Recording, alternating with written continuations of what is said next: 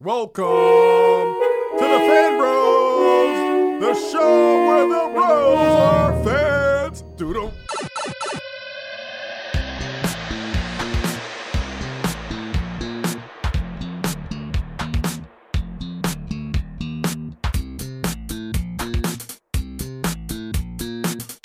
And welcome, internets, to another episode of Fan Bros,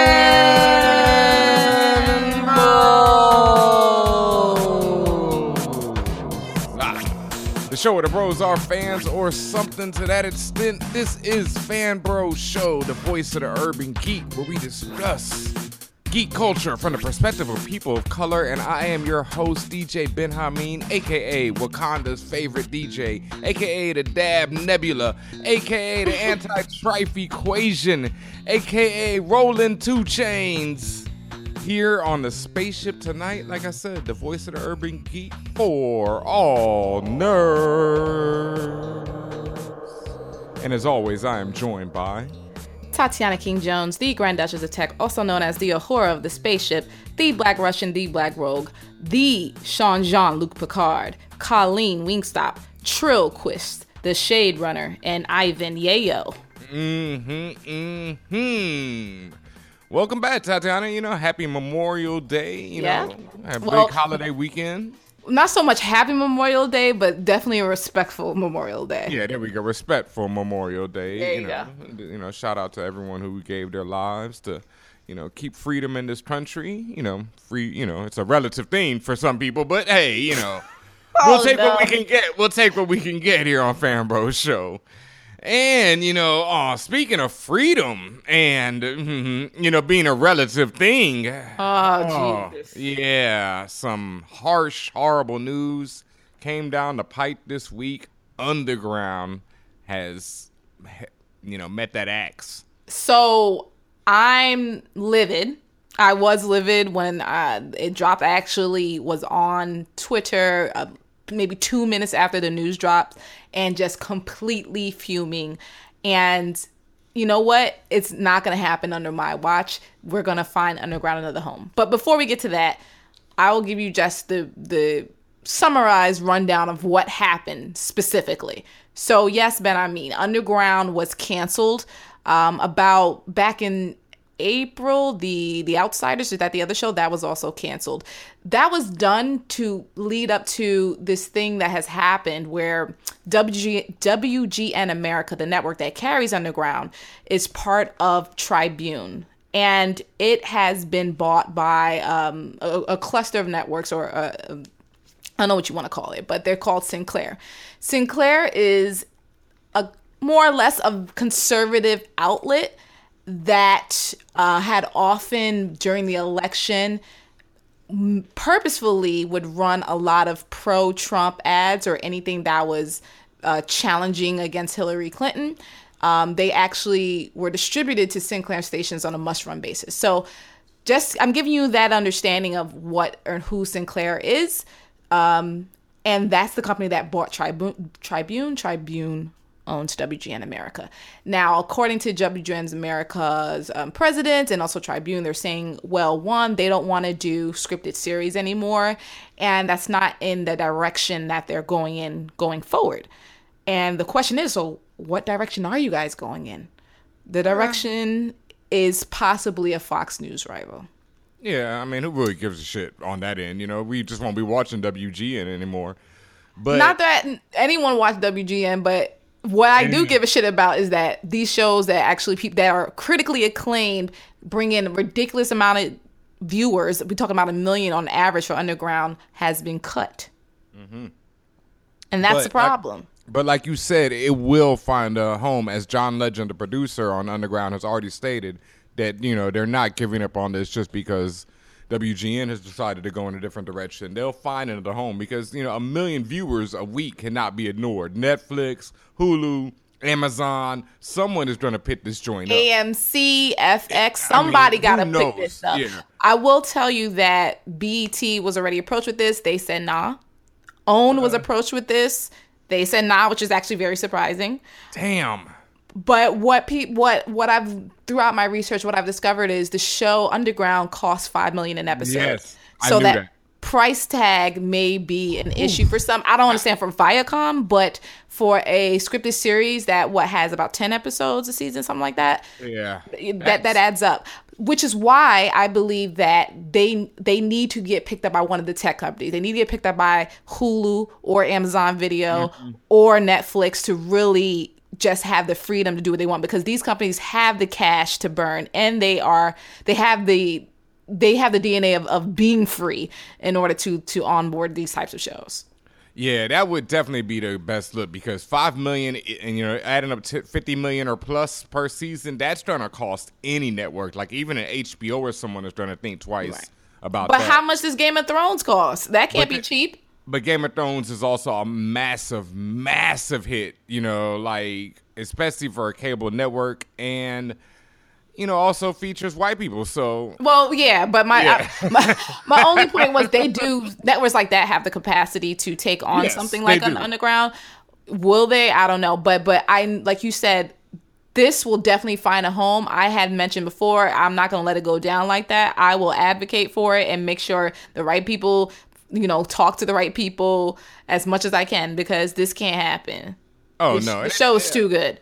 I'm not even worried about it. I know that Underground is going to find a home one way or the other. I'm not even worried. Now, a little bit that I am concerned about is WGN also had Scalped, which is a TV show based on one of my favorite comic books of all time. It takes place on a Native American reservation, and it's just about in present day, and it's like The Wire or like Breaking Bad on a Native American reservation, and it features all Native cast. It's just a brilliant comic book. And I'm really worried about where it's going to go, because they started production in April and they wore for WGN. So with them being canceled and not even, a season done yet, who knows if it's even going to come out on another network like a Netflix or something, or if it's just going to get thrown by the wayside. And I hope not, because Scalped is so ill. If you've never read it, go check it out. It's such a great comic book.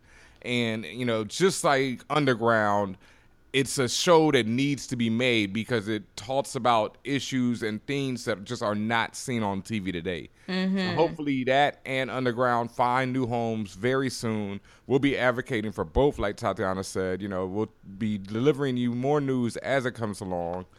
And, we got a crazy episode tonight. It's another stunner in 2017. We are not stopping. Thank you to all the listeners, all the old and new ones. Make sure you're subscribed on iTunes, on SoundCloud. Follow us on YouTube. Hit us up on YouTube on that Fanbro Show page and the Loudspeaker Network page. And we're going to take a quick break right here, and we'll be right back with more Fanbros.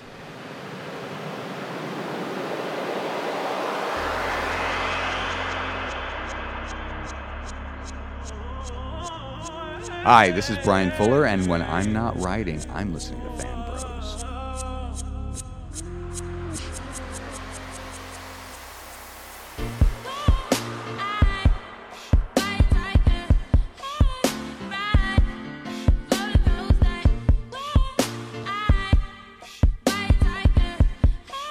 Welcome back, Fan Bros. This is the most incredible, amazing episode. Until next week, because we always got incredible, amazing episodes coming. No, I think this one might be the one, though. Oh, wow. I'm just saying. I'm here. You guys are here. I feel like I don't know if we can top it. Listen, I love the show. I'm just saying. Okay. I'm just saying. Well, that voice you heard, ladies and gentlemen, was the one and only Justin Simien introducing himself. Yes. I'm very modest, so it's outspoken, as you can tell. Got the quiet storm going on over there. If you don't know who Justin Simien is, he is the writer, director, and creator of the hit Netflix series Dear White People, as well as the movie by the same name. He's a graduate of Chapman University and a Third Coast raised Houstonian. I know, Ben, I've never wrote that. The Third Coast. You already know. Oh, yes. So, Justin, he's won many accolades, including the U.S. Dramatic Special Jury Award. He's won the Audience Award at the Sundance Film Festival back in 2014. He's also been named Variety's magazine's 10 Directors to Watch list. He's also on Fanbro Show, which knows he's lit. Obviously, this is doesn't get much better than this. The highlight, yo. So he's at the top of this game right now. He's at the pinnacle of media right now. Welcome, Justin. Hey, thank you for having me, y'all. I really am a fan. Thank you. Oh, well, thank you, sir. Because we're huge fans of yours as well. Awesome. So, you know, it's a mutual thing right now. Mutual love fest. And, you know, we got to start this off right because like we were saying earlier, I think you might be our first guest from my hometown. Is that so? Yes. I think so. I know. And it is crazy. I really do think so. That's crazy. That is crazy. But yes, Justin is from H-Town. That's right. Going down. That's right. And to be more specific, he is from the south side of Houston. The best part. The only part worth mentioning to anyone living on the north side. I'm sorry about that. But, you know. So what was it like, man, being a creative, you know, young black man growing up in the deep south of Houston? Listen, it wasn't always fun. It wasn't always fun, I'll tell you that. I mean, the thing is, like, there was no, like, tradition, you know, in my family of doing art for a living. So me deciding I knew I wanted to be a filmmaker at a really young age. I didn't know that's what it was called, but I just knew that the stuff I was seeing on TV and in movie theaters, like, since I was 10, like, I wanted to make that stuff. Yep. And, you know, I think my mom really encouraged it as kind of like a hobby, but there was really no, like, you know, you can do it, because nobody in my family knew that was a successful route for a black man to have. And, you know, I always felt kind of in between, you know, as we talked about, I grew up in, you know, on Yellowstone Boulevard, and I had, you know, it's a all black neighborhood, but I went to Magnet School. So, where'd you go to school? So elementary, I went to Longfellow Elementary. Okay. Shout out to Longfellow. Clifton for middle school, and then HSPVA for high school. Yep. And each one of those schools, I'm being bussed away to predominantly white schools, except for HSPVA. HSPVA is pretty diverse, but I'm being bussed away to predominantly white schools, but I'm growing up in a predominantly black neighborhood, you know. So on one side, I talk white, and I'm not black enough. And on the other side, you know, I'm not invited to birthday parties because I'd be the only one. So, like, I got invited because I was the only one. You know, by the time I was in middle school and high school, it was cool. It was like, you know, they wanted the one girlfriend to come through. But in elementary, it wasn't like that. So, yeah, I mean, growing up in Houston, feeling like an outsider, there's really no better way to be a creative than to feel like an outsider in some way, to be honest. It really gives you a story to tell, but it was awkward at the time. I'm not going to lie. I'm quite sure. And then you went to PVA, which for people who don't know is the Performing and Visual Arts School in Houston, which is like straight everything, acting, directing, anything you wanted to do. So what was that experience like? Because I wanted to go there, but I heard that it was like most of Houston, racist as hell. And so I skipped it. You know what? It really was where I came into my own. It's really where I kind of figured out what kind of artist I wanted to be. You know, they didn't have a filmmaking program at the time. And being a naive kid, I was like, well, theater is kind of like filmmaking. So I did my little acting audition, and by the grace of God, got in that school and did, you know, study theater for 4 years. And I mean, it was probably one of the best 4 years of my life. I just sort of like, you know, in that school, you're just constantly going. I would get up at 4 a.m., get to school. I would the library iMac people knew was mine. So I had a special key. I had a special key to the library. I would go in and I would edit my short films on the iMac. School would start about 8-something. You know, we have our academic classes. We break for lunch, and then we have our theater classes, and then you have rehearsal. And it was like, I mean, it was like a full-time job, you know, but we were kids, and man, it was just nothing was as fun as that, to be honest with you. It was just you were constantly on adrenaline, trying to get stuff done, trying to put work out there. All right. Now, a lot of people look at you and think of you as this overnight success. You know, it's like you just came out of nowhere. But what they don't realize is you've been working on Dear White People as a film and as a series. I mean, it's a project for damn near what, over a decade now? Yeah, 12 years. Yeah. I mean, working on Dear White People, amongst other things that, you know, obviously we ain't even talking about yet, that hopefully will one day happen too. But yeah, I mean, the first draft I wrote in 2005, sort of after my senior year in college. And it was one of those things that I just kept picking up and sort of refreshing for the times I was in. And then, you know, 8 years into publicity, I was working in publicity in Hollywood at various studios. I just sort of decided, you know, by hook or by crook, I got to get this movie made. This has got to be my first feature. And I just wasn't going to take no for an answer. And, you know, that took even more years, but eventually we got it through. But it was not... in any way, shape, or form an overnight success. No way. So how did you maintain focus like through all those years of, you know, knowing that you had this greatness, but you know, you're working in publishing? It just hurt. It just hurt more not doing it than it did to face the blank keyboard, you know, to face the blank computer screen. It wasn't easy to do it. You know, there were times I was scared of being evicted, having to move back to Houston. You know, there were times when I just felt like, gosh, there's really no lane at all for this kind of story and for the kind of stories I want to tell. Yeah, I mean, I faced that. You know, I've dealt with depression and anxiety and fear. But here's the thing. I was fortunate to have a tribe around me in Los Angeles. It started with, you know, some good friends that I met at my first job, but then we started a writer's group, and that just expanded over the years. And, you know, there was always someone to tell me, you can do it. I believe in this project. And like I said, I just sort of decided, like, listen, if it takes me 10, 20 years to get this movie made, when the movie gets made, that's going to be better than 10, 20 years not even trying. And once that was clear to me, you know, nothing would stop me. I think that's important that you mentioned that, particularly self-care, because in many creative facets of life, like that's one thing that even non-creative, just strictly illogical, like people don't think about themselves, like in terms of taking care of themselves. And you had already mentioned that you surrounded yourself with like-minded people who you can feel supportive with. Now, that being said, just going through this process, like were they able to stay with you through the entire kind of beginning to end of getting this story out here, or it was kind of like... Not everybody, you know, we had like, when I produced when we did the film, it was me and my friends, you know, it was me, it was Lena Waithe, it was Angel Lopez, it was Ann Lee, we were the producers. And then Stephanie Elaine came on board to executive produce, and she brought on Effie Brown. And that's not the team that is around me for the TV show. For a variety of reasons, because Hollywood is really awkward and contracts and business. Listen, it can be a mess, but at the end of the day, you know, we have each other's back. We have each other's projects in mind, and any of those people can call me and say, yo, I'm working on this.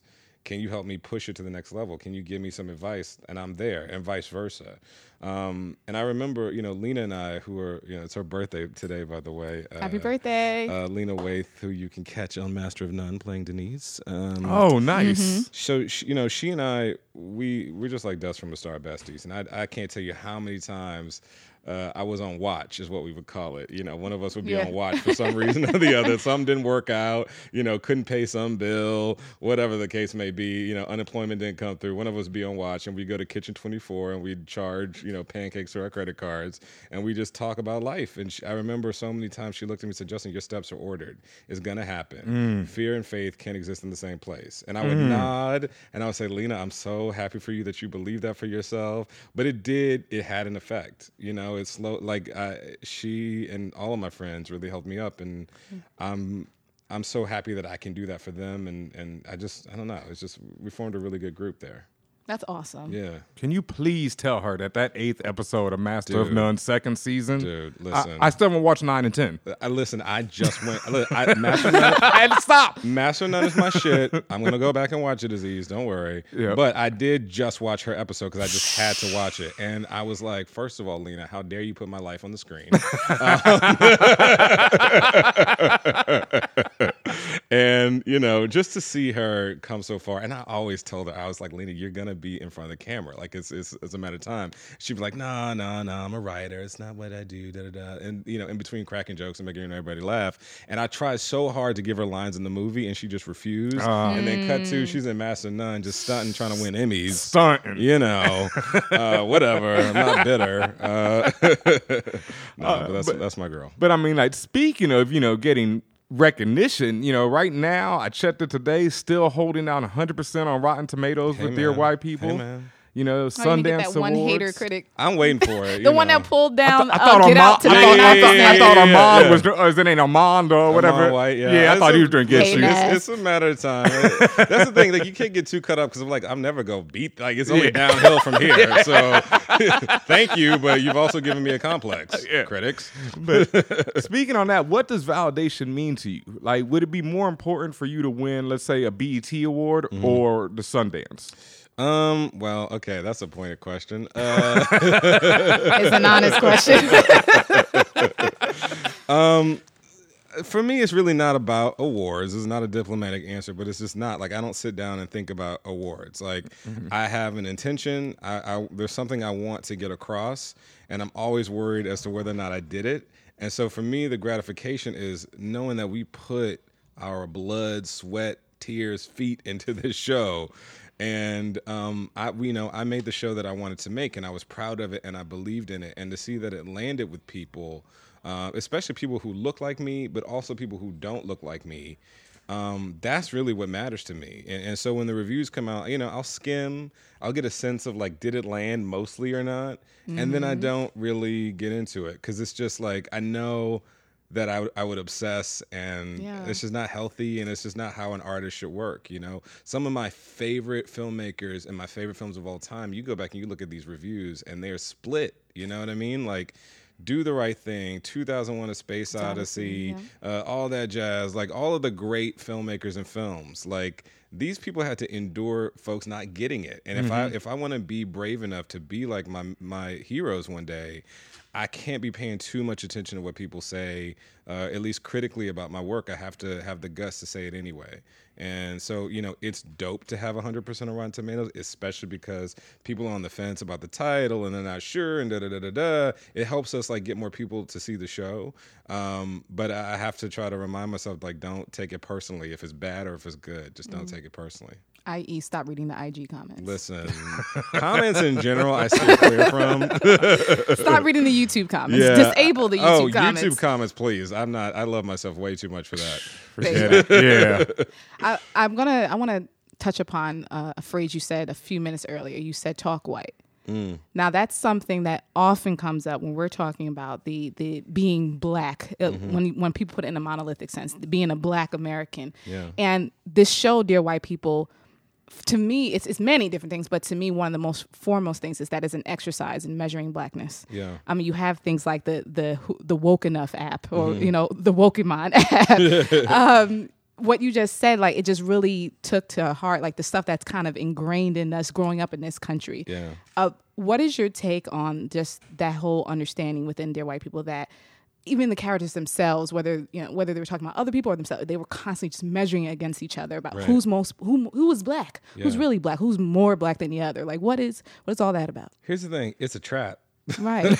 We've been bamboozled. We've been hoodwinked. Okay. Like, this idea of like, who's black enough and what, us even defining ourselves that way is a product of white supremacy. And, now, not to go in too soon, but I'm just saying, like, this whole, I've been sort of talking about this a lot because people don't understand our history in this country. Go in, please. This is the show you go in on. And the way, listen, the black-white divide, it was an invention. It was invented. It has not been here since time immemorial. When the slaves were set free, a bunch of Irishmen and Englishmen and Frenchmen said, you know what?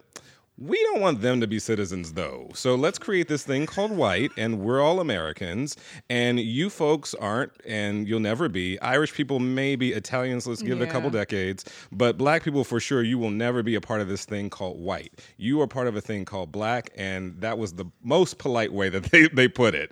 They created, the folks at that time created this dynamic where, we were subhuman. They had all kinds of words to define us as if we were a different species. And so we've taken that on over the years, and now we're arguing with each other about who's black enough. Listen, they got us hoodwinked, y'all. Like, just give it up. These people are not walking around thinking about who's white enough, okay? They don't spend their mental energy on that crap, all right? Mm-hmm. So...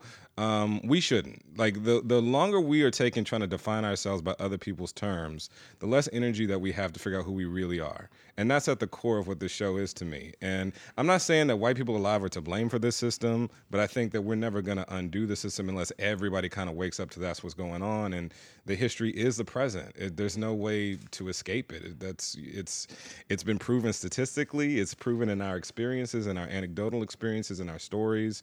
The black enough thing, to me, it's a thing that we get caught up in, and our self-worth gets caught up in it. But like I said, it doesn't serve us in any way, shape, or form to have that conversation with each other. No, and I mean, Justin, you're gonna catch it saying that on the show because I've been talking for like the last 3 months or so. I've been trying to explain to people, and they just don't, because I understand. You know, it's been decades, it's been hundreds of years of considering yourself black, and I'm black and proud. Yeah. Sounds good. But in the end, all that is separation, separation. And it's a separate. It's forced. It doesn't mean don't be proud of being black. And never that. And it doesn't mean like, listen, like we're all human beings and race is a construct and all that stuff. But we are in a country where race does matter, where no matter who you are on the inside, you could be a yogi on the mountain realizing that you are, the nature and experience of all that, whatever.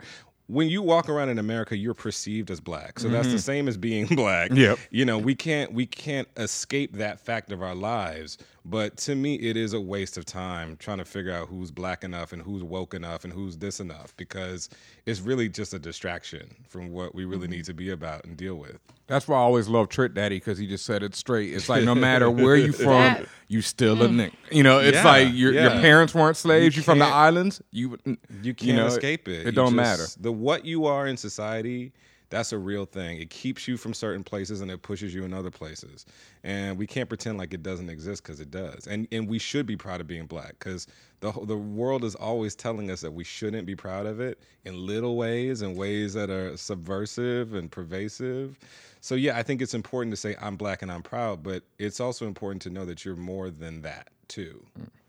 And all right, now speaking on that, one of the things about the show is definitely, like you said, it's about colorism. And, you know, you start off, you have Sam, who is, mixed, and she is militant as hell. Mm-hmm. And when I first started watching the show, I was feeling her, because that's me. You know, I'm an angry-ass person most of the time, And then, but as I watched more and more, I found Sam to be hella annoying. She was doing too much. Hella self-righteous. By the end, I was like, girl, please. Yeah, sit your ass down somewhere. Like hella self-righteous, and I grew to love Coco, even though I liked Coco from the gate. It was like by the end of it, I wanted Coco to bounce on the whole crew, go be president, and call the day. Yeah. And so it's like, what led you to, did the characters dictate their own routes, or was this your intention from the beginning? Yeah, I mean, what I always asked in the writers' room is like, what is this person's journey with what they are in society and who they are? How do those things come into conflict for these characters? And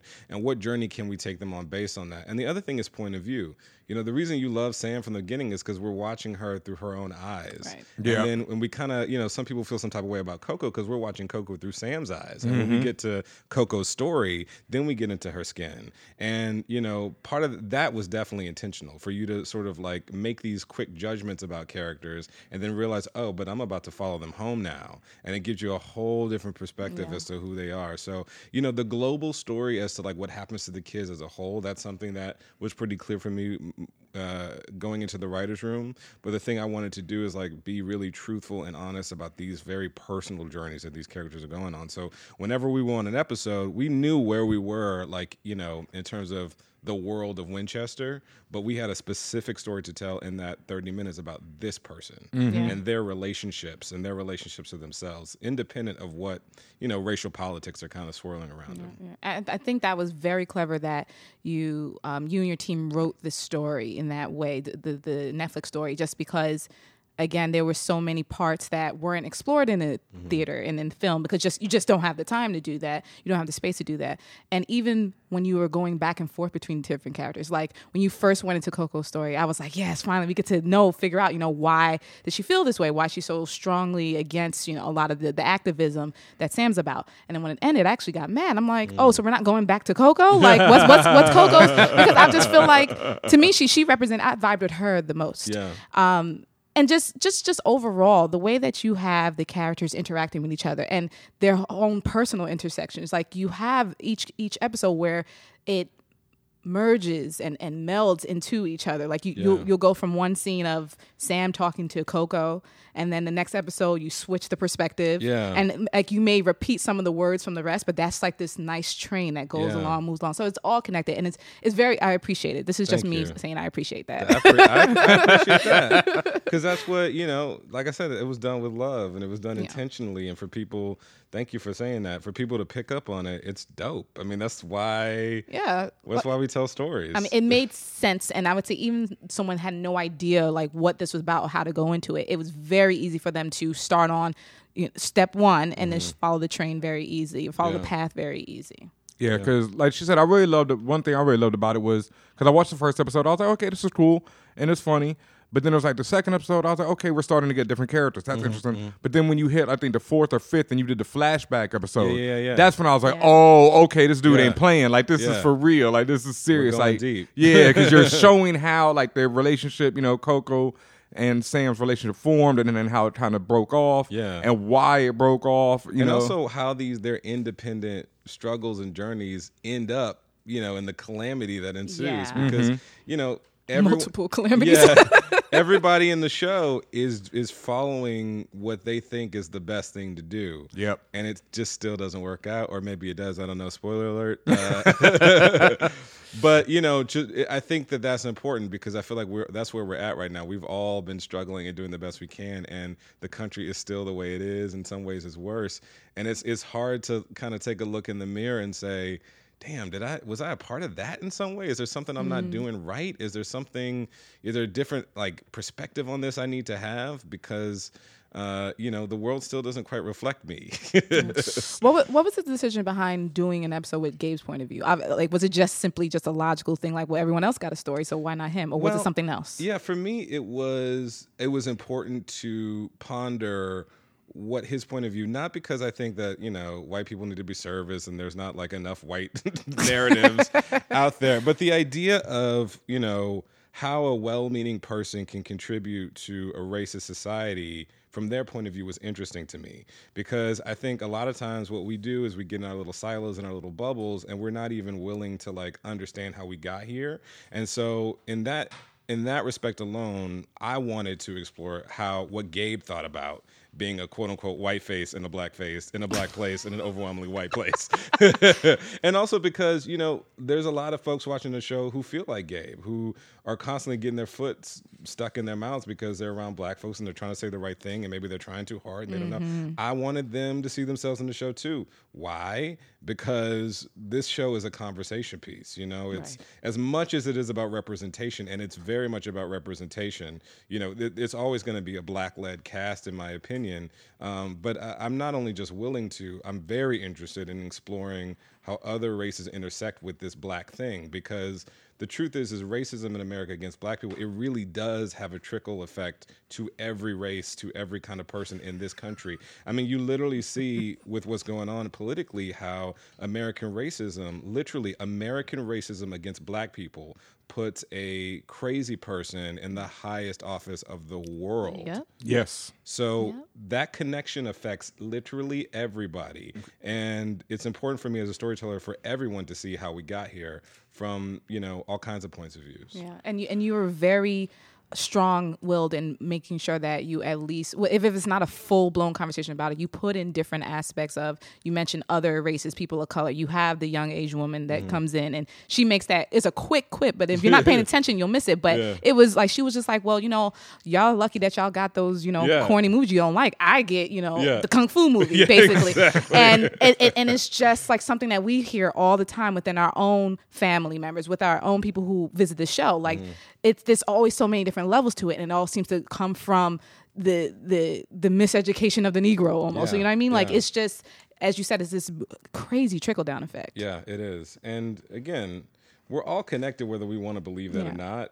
So we all need to be having this conversation together. I think it's easier not to include certain people in the conversation, but I don't know how we change it that way. I really don't. Okay, now, I did have not really a criticism, maybe a misunderstanding, because I really didn't feel Gabe by the end of it. I mean, I wasn't feeling Sam either, but he was being a little weak sauce at the end. I felt like they... Oh, okay. Hey, white bang. Very Adam Driver, but go ahead. Yeah, but I felt like he kind of got let off the hook a little easy. Like, he was trifling as hell. I mean, just the worst. I mean, he reverted to like the worst stereotypes of the white dude. Like, I'm gonna call the cops as soon as, you know, the police, you know. Oh my God, why are you afraid? I don't want anybody to get hurt. Like, it was I see if someone pulled out a weapon of some sort, but it was just a typical shoving, pushing match. So somebody punched out somebody in the face. Sure, oh, well. Yeah, sure. But what I really didn't understand was why he decided to leave. I mean, spoiler, why he decides to leave Sam at the end of it all. I don't think he was equipped emotionally for the journey that being with her would mean for him. I think she was a girl that he loved and liked and was super into, but to take on all of that, he wasn't ready for it. And here's the deal, you know, I'm in an interracial relationship. And the thing is like, you gotta deal with this. Yeah. This is a part of my experience. And if we're gonna be together, this is something that we gotta get on the same page on and that you've got to take on in a way because it is so much about my experience. And I don't think he was ready to do that. And, you know, the other thing is, too, like, I don't really want you to like everybody. I want you to achieve that goal. Yeah, I want you to believe that they're doing what they're doing for reasons that make sense to them. But other than that, I really don't want you to like everybody. And just, you know, if I get a sense that audiences like someone in particular, I'm going to probably reveal something about them just so that you know, because that's what human beings are. It's what we're all about, you know. Yep. You can't peg somebody into any box, even if it's a positive or negative. That's part of the human experience. But yeah, I mean, going back to your question, I mean, for me, listen, their story is not over. Hopefully we have more seasons. But these are also kids. They're in their early 20s. And they're going to change. They're going to change. They really don't know who they are yet. And it just felt honest. It just felt like if I was a 20-something white guy that was just into this girl and that meant taking on like protests and counter protests and being blamed for this and not knowing what to, I don't know that he would just be that down. He definitely started tripping out. I mean, having like the Goyard and the blaxploitation imaginations about what is Sam doing with Reggie, hilarious. When he had to do the right thing flashback, I was crying. Like he was tripping. Thank God for the left nipple. He was tripping. I mean, even that. Like even that whole imagination sequences that he was going through, to me, it also reminded me just of kind of the white thought of what Black America is. Yeah, the white gaze. The white gaze, like the caricatures of what blackness is. Yeah, there certainly was. We almost had a line where. Where after the blaxploitation one, he goes, "Okay, that was a little racist." Like, my Nubian, that was so good though.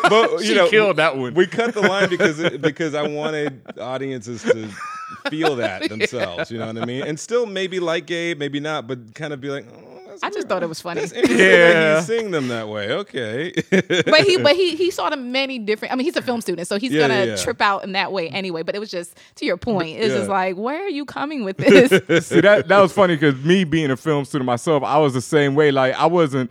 I mean, I've been gay before, you know, where I've had that imagination and I'm like, she's off doing this, you know? And it's like, and you get the whole scene in your head. So that killed me when he got to that. But, okay, another part of the show, I mean, like we were talking about before, one of the main themes of it is protest and the value of protest. And, like, does protest have any value today? And one thing that I have a real problem with, I mean, not a problem with, is I feel like the word problematic is just overused now. Like, everything, you know, like, have we reached, like, peak problematic? Because, like, in the show, I was crying at the final protest when the frat shows up and starts like, what's the chant we can whine to? We got like that was like Milo. What's the chant? Black lives matter, blue lives too. We got shit to whine about too. Yeah. I'm crying. I was like, who is this Milo guy that he wrote in? But see, that's not even Milo. No, that's it's not. It's just, but it reminds me of an amalgamation of people like Milo. Yeah, and because the people on Twitter, the trolls, and just everyone saying, well, you know, why can't I say nigga? Yeah. Why can I do this? What's wrong with that? Like, and then there was another scene with Lionel when he's with Troy and he tells him, "Yo, stop saying pause," you know, because that's like the heterosexual, you know, pushing your norms on me. Yeah. And I'm crying, laughing at that, but at the same time, I know that could be serious, and some people that could be super serious. So it's like, how do we manage when everyone has a gripe? I mean, the thing is this: it comes down to.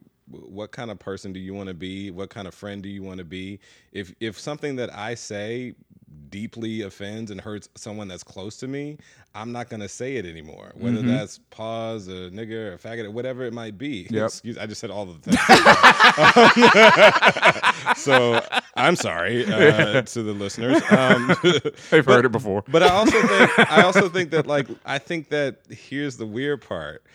in a lot of ways, and I'm gonna speak in I. As a black person, I have defined myself many times by my pain and by my struggle. Mm-hmm. And because that's like a defining thing of me, that can be appropriated. Definitions and identities can be appropriated. So I think what's happening now is people say, well, if you're finding, like, because we kind of find purpose in our struggle because our struggle is real. We have actual oppression that we're fighting here. But I think some people, I want to have a cause as well. Yes. And, it's a way to build an identity and to have a purpose in life. And I think that the key here is like, if we're going to talk about racism, it's different than bigotry and it's different than prejudice. All three things are horrible. Yes. But racism is very specific. Racism is a system of disadvantage based on the color of a person's skin. Just by being black and by having a black name, that means, like, statistically speaking, it's been proven. You are going to have a fraction of the income as your exact equal white counterpart. You're going to have less access to education, less access to health care. There are some parts of the country where your life is in danger, specifically because of the color of your skin. That's oppression. That's a system of oppression. And I think that, people are getting caught up in, like, safe spaces and this offends me and da da. I think there's a purpose to that conversation. Mm-hmm. And particularly when there are new kinds of voices emerging in the culture, like the trans community, I do think that we owe them the respect of hearing out what it is that they feel oppressed by. And I think that everyone should have a space to talk about that, but it's not all equal. No. Okay? You feeling butthurt because the name of my show is Dear White People is not the same as systemic oppression. It's just not. And not all of those things deserve protests and organizing. You know what I'm saying? Like this supposed, people who feel like there's an anti-white movement and all that stuff. Please, what is your income though?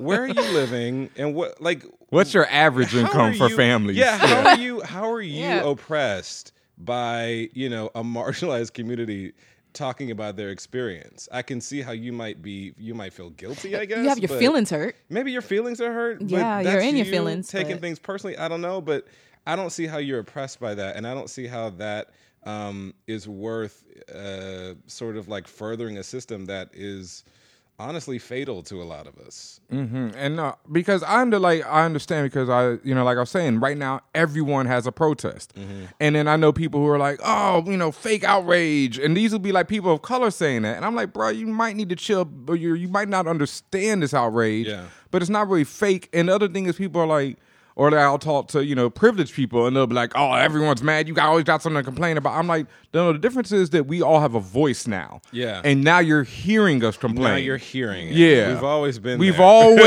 mad and angry about being oppressed. Like that. Right? I mean, we're supposed to just sit there and take we weren't happy in slavery, folks. And I think it's like, I think people are just inconvenienced to hear that someone else is having a different experience than they are because, but you know what? I'm so sorry. I'm inconvenienced by the Trump presidency. So let's all talk about how we're inconvenienced by racism. I get that it's a draining conversation, but listen, I was born drained by the conversation. We got to have it. Mm-hmm. We do. I want to make sure we get to this. This is not as serious. Okay. But defamation and Derica fixed my life. Mm-hmm. Okay, so. Let's talk about it. Why did you decide to insert that? First of all, hilarious. There are exact mirror images of these people or these shows. What made you put those into the Dear White People show on Netflix and also center them? Because like defamation particularly is very centered. Well, part of it is I don't have a choice. Like when I'm writing, something occurs to me and I laugh out loud and it's gonna go in. I mean, and there's a lot of listen, these are the shows that I watch, so I in some ways I'm kind of making fun of myself, but I'm also sort of putting our culture on the screen. Who hasn't been to that watch party? What I mean, that talk back to the screen viewing party. And the thing is, like, we are actually, as black folks, we're informed by our representation out there in the world. And so there's this constant sort of tension between how the kids are viewing themselves in the culture and what their actual experiences are. Yeah. It was not a accident that Sam is bringing her white bae to a group of black folks, and these black people are being entertained by the idea of this black woman standing up to this white man that she's attracted to. There is a connection there between how we understand these relationships in the culture and how we respond to them in our personal lives. So one, it was just a way to put a cultural experience that I hadn't seen in the culture out there. But the other part is that it was funny, and that it was thematically speaking, I thought it would be really hard for Sam to take him to that particular viewing night. And, you know, TV's all about making it hard for the character. It was so, who said it? Ashley Blaine's character said it. She was just like, it went off the rails. Yeah. It was good the first time. And it's literally the exposition of Scandal. Like, it was good the first season, but it went way off the rails. I loved it when, because this was another so real-life thing for me, was when right before in the final scene when they're sitting down to watch it, and he's like, man, Troy got arrested for the movement before I did. Yeah. And it was just so funny to me to hear somebody be like, movement. Yeah, like, yeah, I'm like, that is such a young college kid, like, the movement, you know? Yeah, and then I'm going to sit down and watch Scandal. Like, and be mad that somebody else got arrested before you. But it's true, though. Who doesn't want that mugshot on the wall? Yes. Who doesn't want the Prince MLK mugshot? That's the coolest thing ever. Oh, my God. Yeah, I got arrested for protesting once, so, you know, whatever. Well, it's chic and is in vogue for some people now. Like, they don't even see for what it really is supposed to be for. They're like, oh, girl, I got arrested, girl. Yeah. Kudos to you. Like, girl, I put my mugshot on Tinder, and I'm getting all the swipes. Yeah, no, it's the thing. I don't know. All right, well, Justin, you have survived the interview segment, but you know what time it is. Since you are a fan of the show, it is time for the rap segment, the rapid-fire questions. Okay. All righty. All right. So I guess you're ready. As ready as I love being. Falcon or War Machine? War Machine. War Machine for sure. For sure. I know you're into sci-fi, but how much of a Fanbros geek nerd are you? I'm a total nerd. I'm a total nerd. So this is gonna be easy. This really was like a. He was debating in your. Yeah, no, War Machine for sure. Like you really were okay. Yeah, because he left the first impression. To be honest with you, but go ahead. Right. Yep. Luke Cage or Black Panther? Black Panther. All right. The Wire or Breaking Bad? That's hilarious. I'm gonna be controversial. I'm gonna say Breaking Bad. You damn sure are controversial. They're gonna tweet. Wow, damn. What? Listen, what? He should have. If one more white person asks me if I've seen The Wire, go ahead. Oh, that's their favorite show of all time. All time. It's good. It was a really good show. They watch it while they eat avocado toast. Oh my God! On the menu today. Oh my God! I didn't even know what it was until the other day. Anyway, Magneto or Professor X? Mind blown. I'm okay. I believe in Professor X's mission, but I gotta go with Magneto. Right? He's so dope. He's such a badass. Thank you. All right, Wakanda or Zamunda? 100% Wakanda, because these motherfuckers are smart as hell. Yes. They have like technology that people have not even like fathomed before. Yes. You know, Zamunda is really interesting, but Wakanda got it all. If I could be a Wakandan, I would. Star Wars or Star Trek? Star Trek. Yeah! Oh, betrayed! We were doing so well. Star Trek, 100 gajillion%. Yeah! Wow. What do you mean he was doing so well? I just caught that shade. Thanks, Ben. I already liked you. I liked you even more now. Listen, I love Star Wars as well. Love it. Check it out. I love them both too, but yeah, definitely. Yeah, Attack of the, you know, still great, but go. All right. Superman or Batman? Batman. Easy. Easiest question ever. What's your favorite Wesley Snipes film? Ooh. Oh, The Bad Video. Wow, that's the first to say it, and that is a great choice. And it's real. Yes. That really, truly is. Wesley's in the Michael Jackson Bad Video. Yeah. Oh, you mean that? Oh, yes. That is a good choice. Yes. Wow. And Giancarlo up in there, too? Giancarlo Esposito? No, he's not. But there's somebody else. Somebody looks like... Yeah, there's a dude that kind of looks like him. But there's somebody who became famous also else in that video, I think. I'm drawing a blank. But Martin Scorsese says he directed... Wow, I didn't even know he did direct it. Yeah. That's the one. But yeah, Wesley, that's a great choice. You're doing wrong. So good. You know, he stared me when I first saw the Bad poster. Since we mentioned him, shouts to Giancarlo for narrating. Oh, man. And being like the nicest hero ever. Gus, man. That's Spring. Yes, I was so hyped when I saw his name in the credits, and I was like, "Who? I know that voice." Yeah. And then I'm like, I did a project on him in high school. That's how much I loved his acting. Like I was showing people he was such a beast. Like Just three more to go. Okay. In any medium, books, TV, film, whatever, what character death hurt you the most? Character death.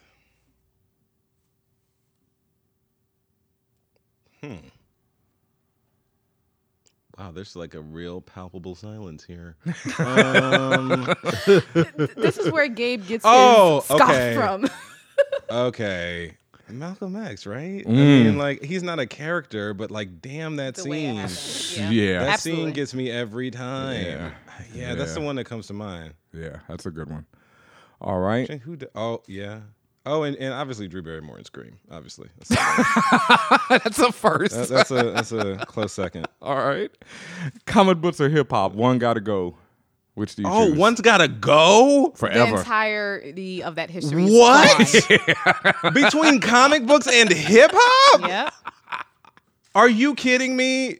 I don't. You know. Okay. The world will collapse unless you choose one to get rid of forever. Here's the deal. This hurts my soul. I'm gonna get rid of comic books, and here's why. Because I'm a little bored with the adaptations right now. That's really the only reason. Hip hop was our entree into mainstream culture. I can't get rid of that. Yep. I mean, I love them both just so much. How dare you guys? That's the brap. All right, and finally. If you could have any one superpower, what would it be? I want to be Storm, man. Yes! I want to fly. I want to shoot lightning bolts. I want to, like, put my X-Men suit on just by going like this. Right. You remember that? The lightning. I don't even know how that worked exactly. That's nothing but her powers. She would just like lightning and just be in this like white pantsuit. I mean, that would be the hype. She got her romper on. Yeah. I'm like on my way to a red carpet. You know, give me 1 second. Just white pantsuit. Are you swag? Are you a gamer? I am. I thought you were saying a gay man, which I also am. But you already established that. No, a gamer. I'm a gamer light because here's the thing. I enjoy my Nintendo Switch very much. Very good. I just got mine. So like I'm into like Mario Kart and stuff like that, but like the shoot 'em ups not so much. And I play hella strategy games. So like Bliss to me is like Civilization, whichever is the current one, like for days. Yeah. that takes days. I get my life in it. The reason why I asked you is because in Dear White People, the show, there was a scene where Lionel and Troy were playing. Yeah. And Troy was talking about Mario, maybe Mario Kart, Super Mario, and some Mario, and he's just banging on a controller, but they're holding Xbox controllers. Did you? I saw that and I ran it back several times and I first said, of all, this man's a geek, but is he a gamer? Well, listen, it's intentional because you know we were suppressed by. Got him. We were suppressed by the X. The blackness of the box was containing us, and therefore, that's why I did that on complete purpose. And please let the internet so the fan bros out there know where they can find you at, Justin. All right, so I'm at jsim07 at mostly everything. Facebook, it's DIR Justin Simien. All right. Yeah. Thank you very much. Thank you guys for having me. And we're going to take a quick break, and we'll be right back with more Fan Bros. Universal FanCon is a brand new convention coming to the Baltimore Convention Center in April of 2018. FanCon will be a round-the-clock event featuring comics, cosplay, gaming, celebrity guests, music, and more with a focus on diversity and inclusion. Get your tickets now at UniversalFanCon.com because geek is universal.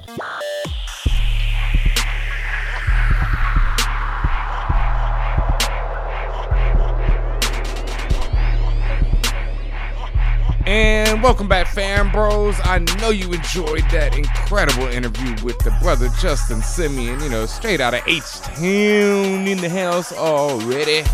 You know, so thank you for joining us, Justin. We will be looking out for that next season of Dear White People. Netflix, get on your game and announce that already. You know, I ain't got time to wait. And you know what else I ain't got time to wait for, Tatiana? The guac is extra. Yes, because the guac is extra and you like your guac. So yes, I do. I'm from Houston. Yes, so this week we have a lot going on. Mad questions, actually. Wow. I don't even know where to start. Let's start with... If you had the golden ticket from Last Action Hero, which three movie worlds would you want to explore? And as a bonus, which movie would you want to choose to live in and never come back to reality if you had to? Signed, Brandon Payton. Hmm. I've never seen Last Action Hero, so I don't know what the golden ticket is. Yep. Oh, it's like the ticket that lets the dude like walk into the film screen and go into any movie he wants to. Like he goes into the world. Oh, okay. Oh, that's huge. Yo, on the low, Last Action Hero is really ill, Tatiana. Like, if it's ever on cable or something, you should peep it. It's like, it's an underrated Arnold Schwarzenegger movie. It really is. Because it makes fun of, like, all his 80s action movies and it's pretty well done. It's underrated. Oh, that sounds live as hell. Yeah. Okay. Yeah. Okay, so, well, LYC answered this question, Brandon, and he wrote in, he said that Tron, Just to Ride Those Bikes... Oh, yeah. Fictional pleasure planet. All right. And I can understand that one. And the Fast and Furious world where superheroes exist and you can probably escape your death based on your coolness alone, which is kind of true. Because them dudes are immortal, you know, except for Han. Yeah. Yeah. Yeah. All right. Tatiana? Well...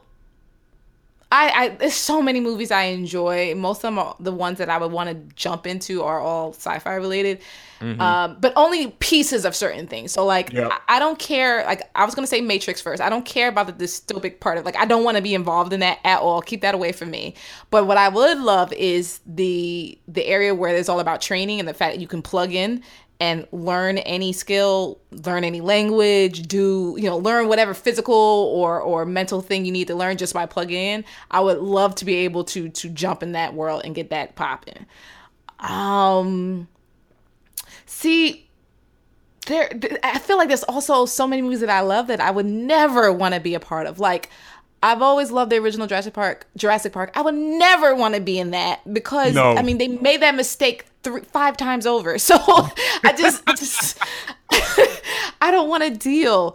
You know what? I would say a lot of, again, I don't want the dystopic part of it, but like future movies that are around in the future or the near future. So things like Minority Report, because I want to be able to mess with all the gear that's in that era, but I don't want to be accused of pre-crime. Shit like that. Yeah, like it's always the good and the bad. It's the gift and the curse in a lot. Right. It's never like, I can have any robot I want and that's my robot companion, but it's going to kill you. Or it's always something like that.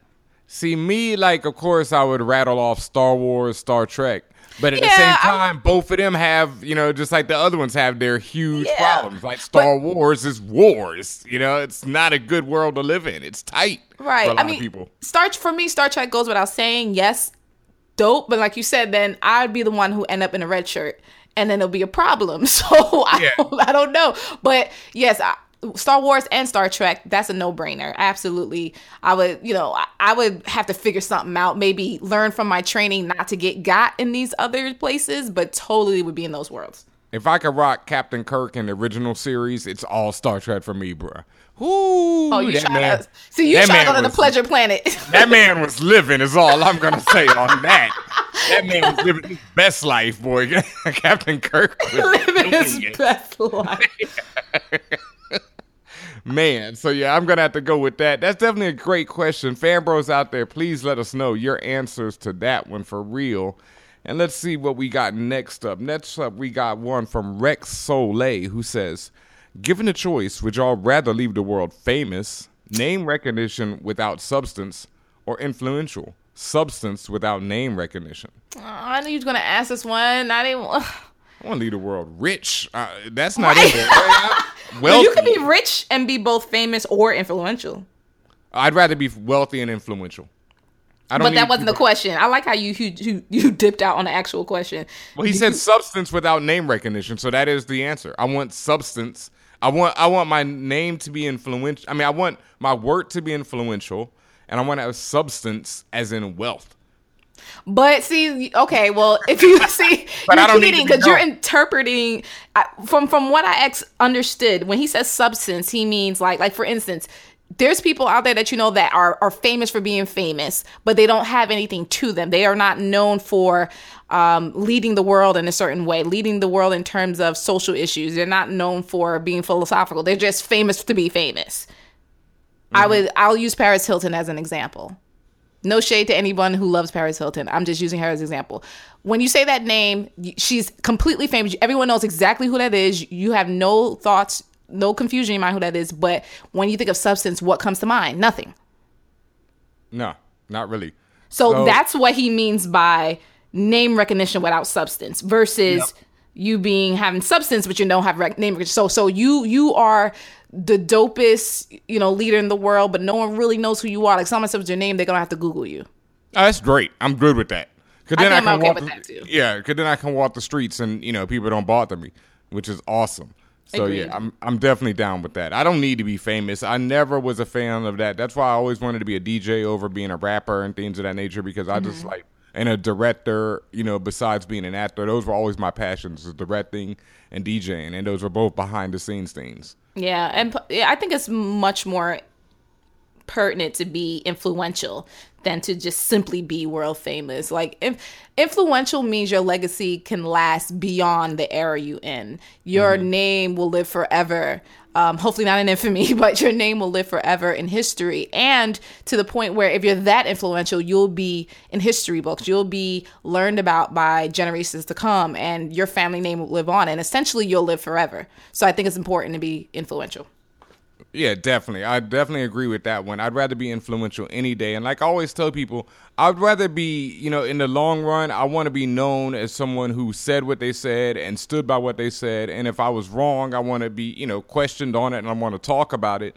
But at the same time, I always want to stand for something. That's my thing. I don't ever want to just be someone who flip-flops and plays both sides of the fence in order to get money or to get name recognition or any of those things. I always wanted to stand for what I believe in, and I want to be known for that. So that's definitely a great question, Rex Soleil. One last one we got tonight. Icy Cole asks, was thinking earlier of which cinematic franchise will stand the test of time and live on after it's all over, if they ever stop. They won't. No. I couldn't watch Star Wars, which is one major one. Well, what? That's interesting. But the MCU and what they're doing, I feel, is the most exciting and most compelling, beyond the life of the comic books. What again? So forget the Star Wars part because that really fried your brain up. Yeah, and even beyond the life of the comic books, kind of threw me off. Right, like Icy Cold. The comic books are 75 years old at this point. Like, dog, MCU been around about 10. Like, that's. I love how we like chopping up people's questions, Like, I mean, I just gotta I'm like, wait, you couldn't watch Star Wars? Yeah, I don't know about that one. That's on you. I don't know about that one. Sounds like a personal problem. Yeah, but which franchises do you feel will stand the test of time, Tatiana? So when they say cinematic franchise, like which specific characters franchise will withstand the test of time? No, because he says the MCU in general is going to stand the test of time, which I agree. But if we're going to just be on surface level and say MCU versus DECU, then MCU. No, but there's other. Let's go with are we talking? To me, when someone says franchise, I'm thinking Iron Man franchise, Captain America franchise. Like, I'm thinking more on the character level. Okay, but let's think about The Matrix, Lord of the Rings. Any franchise, so not just not just the comic book franchises. Like he said, he couldn't watch Star Wars, but it stands the test of time. Star Trek stands the test of time. Oh, okay. The Matrix as a trilogy stand the test of time?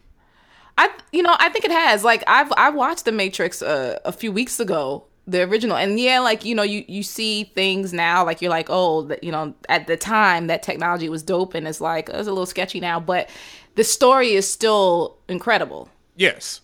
Yeah. So, and I think there's a lot of things like that. I don't know, man. I'm trying to think of one that would not necessarily work today. Well, a lot of stuff from the 80s. I'm sorry. But a lot of stuff from the 80s, some of it, like, it's cool. And I know that was a precursor to a lot of the things we see today. But there's some in the 80s movies. Okay, Like Alien stands the test of time. Well, Alien, sure. I've never seen it. I've never seen it before and didn't know anything about it until I actually really, I saw the first Guardians of the Galaxy. But Howard the Duck. Oh, that didn't stand the test of time then. Howard the Duck was terrible. All right, well then that's my example. I didn't even know what that was. Like, I saw the first Guardians of the Galaxy. I'm like, who's this thing? Yeah, the comic book is a classic, but the Howard the Duck movie was done by George Lucas and is widely considered one of the worst films ever. It's terrible. And that was in the 80s, right? Yeah, it was terrible then. It was, it was known instantly when it came out, this sucks. Yeah, no. Okay. Well, that would be one of them. I mean, I'm just thinking in the stuff that's most prevalent to me, like that was in late 90s, early 2000s. So all that stuff is still new-ish. I don't see any of that really losing tarnish anytime soon or being tarnished anytime soon. I think Lord of the Rings stands the test of time. I don't think The Hobbit even stood the test of like that year. But wouldn't that be part of the Lord of the Rings? Yeah, well, it's tarnished by that. But if you do that, you got to tarnish the Star Wars by the prequels, and you got to tarnish Star Trek by half of the series. So it's like, well, damn. I mean, I thought you were going to say lens flare, but okay. Oh, I mean, you got some of that too. Beastie Boys on a motorbike, there's a few things. There's nothing wrong with Beastie Boys on a motorbike, okay? No, there ain't. I can't even lie. I like that joint. It's tough but I was so thrown off by the part about the comics, like the MCU, that's interesting. Well, word of advice, we might chop up your question. If you ask us something funny.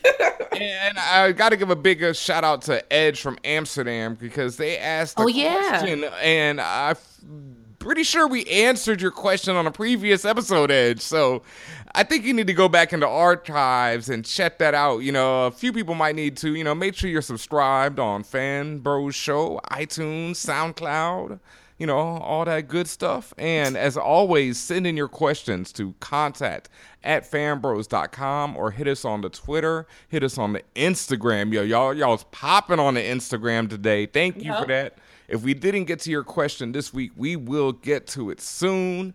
Don't you worry. We are always listening, always reading, always checking out. Thank you for your input. Love to all y'all. And now it's time for some Tech Talk with Tatiana. And this week in tech news, the biggest news right now, there's a lot of big news, but especially for DJ Ben, Overwatch.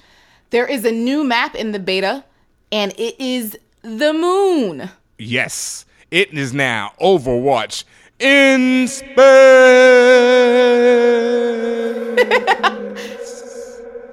So do you use any, do you go on the beta server to actually... Or is that only for the PC players? That's only for the PC players. But I was up on it as soon as I saw the news drop on Twitter yesterday. Just with everything Overwatch, they always just do real dope ways of introducing this. They did some lore where it was like a bunch of emails between Winston and not the ape Winston, the original Winston, because Winston's named after the scientist who raised him. And it's like some emails in the past because everyone knows who plays Overwatch that Winston was raised on the moon and eventually the rest of the apes like him rebelled and Winston fled because they killed the rest of the humans and Winston fled to Earth and joined Overwatch. Yeah, it's he had a rough life.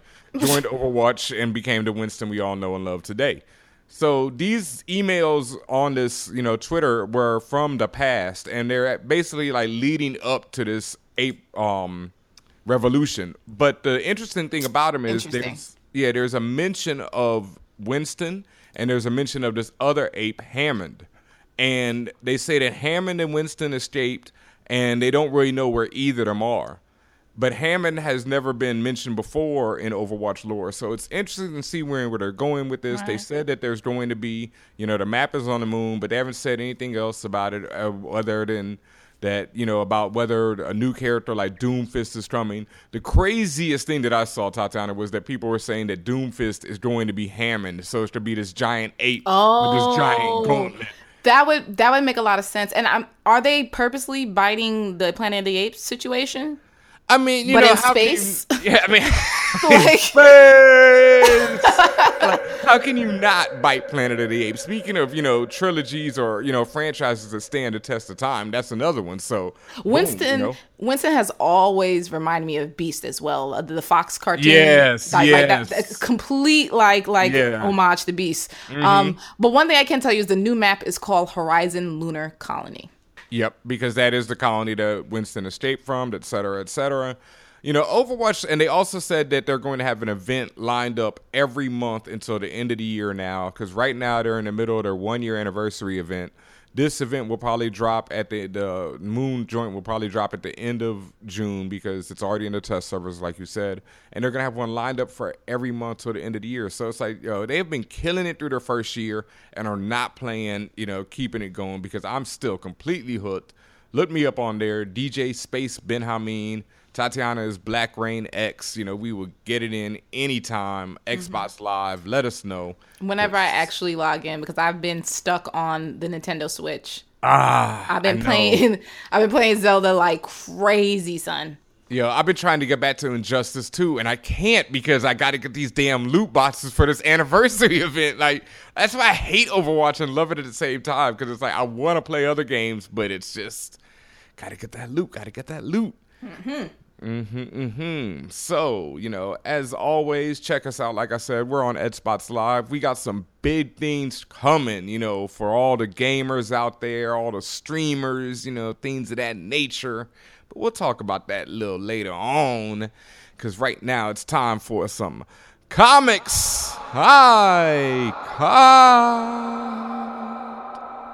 much reverb and echo in this episode. A lot of booming things in your system for you. And this week, I'm actually a little behind because, you know, it's this weekend. It's the holiday weekend. You know, I was down in the H-Town eating crawfish and shrimp and, you know, sipping on a little something, you know, big. Oh, man, I should have done this earlier, but congratulations to my niece for graduating from high school this week. What? Yes. See you out there, LeGrand. Congratulations, you know. So that was me. So I'm a little behind this week, but Saga does return this week with issue number 43. They've been on a hiatus for the last few months. If you've up to date and have read up to issue 42, you know how it ended. And that was a joint that I needed them to take a break after. Like, that joint is rough. Like, Saga is always can be a very heartbreaking, you know, very uplifting, and then break your heart in the next page book. And that was one of the roughest endings to an issue, to an arc that I've read in a long time. And I really needed a break. And I can't wait to see what's going on right now. I haven't even had a chance to read it yet. But, you know, if you're not reading Saga, go start at issue 1. Go pick up that first trade, and you're good. You know, you are good money. That's the one, like I always say, if you've never read a comic book, I always recommend Saga. Like, it will, you know, change your opinion of comic books. So definitely check that out. Also out this week is Secret Empire number 3 from Marvel, continuing Marvel's big summer event where Captain America has become a member of Hydra and taken over the world. You know, it is what it is. Like I always say, once it's done, we'll give it the full review. We'll probably be talking about it more this week on Twitter and some other places. So look forward to that. Also Captain America, Sam Wilson, featuring Captain America, the other one, the black dude, who's now the Falcon. He used to be the Falcon. You know, Sam Wilson used to be the Falcon. Now he's Captain America. All involved in this whole Secret Empire big event that's going on. You know, like I say, Saga's out this week. I also finished the last trade of God Hates Astronauts. And once again, I'm recommending that book. It's only 3 trades long. It's by Ryan Brown. And it's just completely ridiculous and hilarious and just a great time. So if you need something light and funny to read, definitely check out God Hates Astronauts. And in some other Marvel news, they announced this week that they're doing Venomverse this summer because they said there won't be any big overarching like Secret Empire crossovers for a while, but little book, like, you know, each franchise, like the Spider-Man books, will have their own crossovers. So this summer we're getting Venomverse, where a bunch of characters get infected with the symbiotes that are Venom, and they fight another alien race. So basically, it just gives Marvel an excuse to make, you know, Venomized versions of all their characters. There's going to be a Spider-Ham Venom named Pork Grind. Why? Because how can you not have a spider pig Venom and call him Pork Grind? I mean, you know, this is comics at its best, folks. Wasn't there a spider pig on an episode of Simpsons?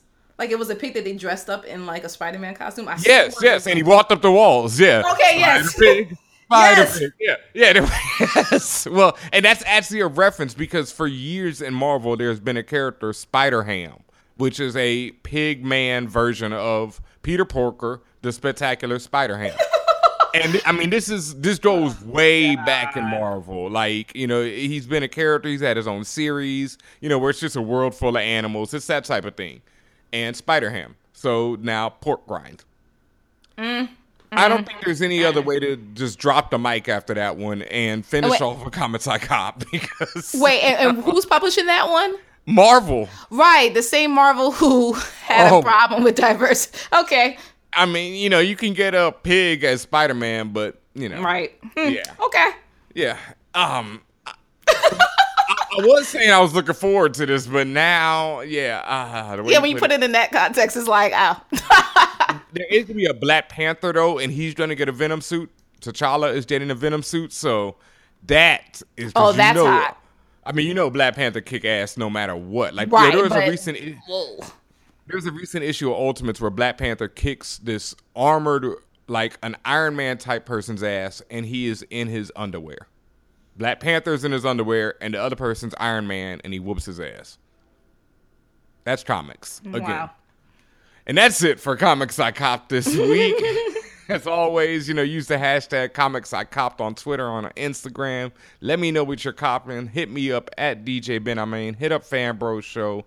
You know, send us those pics. Thank you to everyone who's been using that hashtag. Much more to come from Comics I Copped. You know, might get a little podcast action on Comics I Copped real soon. So look out for that. Look out. And speaking of comics, Sin City is coming to television.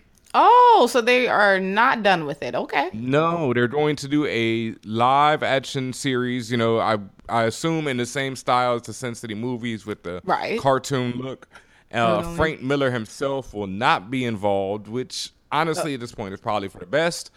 And, you know, they're going right ahead with it. I don't think Robert Rodriguez is involved either, though, which is definitely not for the best because he is the reason like that worked in the first place. So hopefully they manage to ape his style and make this work. We'll see what happens. You know, I'm shaky on that one. Shaky. Wow. Yep. And anything else before we get out of here, Tatiana? Yes, big shouts to Janelle Monáe, who is going to be playing opposite Juno Temple in the Electric Dreams Anthology series. She's going to be in an episode titled Autofac. She is actually going to play a villain, and I cannot freaking wait. Janelle is dope in general. I love Philip K. Dick, his stories, and to just see the two come together. I mean, Janelle Monáe is her previous moniker, the Archandroid. So this is just freaking amazing. I'm really happy for that. And she's the villain, too. That is so ill because you know the villain gets to eat that scene up. Like, chew that scenery. and you already saw her. And I was watching Hidden Figures on the plane the other day, and she murders that joint so much. So, yo, you know who else I'm really effing with right now is Jessica Chastain. I peeped this joint on Miss Sloane on the plane as well. It's this film about this woman who battles like the gun industry as a lobbyist. Yo, that joint is ill. I'd never heard of her before, and she eats. And my girl, Gugu Raw. Yeah. Yes. Ooh, both of them in that film are murder. Yo, check that joint out, Miss Sloane. You know, there's a little, you know, big shout outs to the Chico Leo. That's a little pick of the weed for you. I was actually going to recommend on Netflix this week, everyone check out Hassan Minhaj, his new Netflix special. I'm not finished with it. I got like 40 minutes into it, and it is just fire. That's his one-man comedy, right? Special? Yes. Oh, my God. It's so good. Like, he's a great storyteller. He's a great one-liner. I'm a big fan of comedy specials, especially when they're really well done. Like, I love studying how people put them together. And this dude is doing it right now. Check out that joint, Hasan Minhaj. It's on Netflix. You know, it's new, just dropped, and, you know, absolute fire. So definitely check that out. Also, definitely check out Miss Sloane. I'm not sure if it's on DVD or whatnot yet, but you can find it. Yeah, and Jessica Chastain. Ooh, man, she is eating. I ain't even know. Make sure you guys, especially the new listeners and the current listeners, if you have not done so yet, you are sleeping, because if you listen to the Fanbros and you know anything about us, you know we love our loot crates. Hit up lootcrate.com/fanbros and use the code fanbros to get a percentage off of your Loot Crate subscription. Loot Crates are the monthly subscription box that have the dopest stuff in it, the most exclusive stuff that you cannot get anywhere else. We always talk about the fly gear we always get. Love the t-shirts, love the figurines. I mean, in the last one, we had like this color change Batman mug. It was really cool. Listen, just make sure you are going to lootcrate.com/fanbros and using the code fanbros to get your Loot Crate. Word up. And as always, like we say, make sure you're subscribed to Fan Bros Show on Twitter, on Instagram. You know, keep up with all of our whole wide range of shows here at Fan Bros Show. You know, we got our own little mini network under the Loudspeed Network. Okay. Where you can find the Slam Bros Show, you know, for all your wrestling needs, featuring LYC and Bowman. Then you can head on over to the Scream Squad and check out, you know, their reviews on the horror, the actual breakdown, you know, of the social impacts of various genres of horror. Like, definitely one of our iller shows right there, you know. Yes. Like, gets really deep, features Chico Leo. You know, Jamie Rigetti is moving on, but she'll be back for special events, and, you know, we got a new co-host coming in very soon for that. And of course, the Outlaw Bars, you know, Tatiana, you gotta let them know, you know. Yes. I know somebody just had a birthday over there too, I think. Yes, happy birthday, Simply Chopay, one of three hosts of Outlaw Bars, the premier anime podcast. Mm-hmm. They talk everything about anime. I mean, anything you can think about, any questions you have about anime, any discussions you want, they have it, and they're awesome. They are so much fun to listen to. Shouts to Chopay, shouts to Deadly Diva, and shouts to Bruja Bantan. Mm-hmm. So like I said, you know, that's Fan Bros Show for all your geek needs. Then you can get, you know, your Slam Bros Show for your wrestling needs from the urban geek perspective. Of course, we got Scream Squad for the horror and Outlaw Bars for the anime. Plus, much more coming soon. You know, I mean, I can't even say too much, but we got something really special. Big shout outs to New Flow Creative, because I'm looking at something right now that is just... Oh, just came down the pike. You know, something real big coming to our t-shirt store very soon. So look out for that. A lot of big things coming in 2017. As always, thank you all for your support, your love, your questions, your comments, all that good stuff. Hit me up, DJ Ben Amin. Hit up Tatiana King at Tatiana King. And, you know, we'll be back next week with more of this. Fan Bros!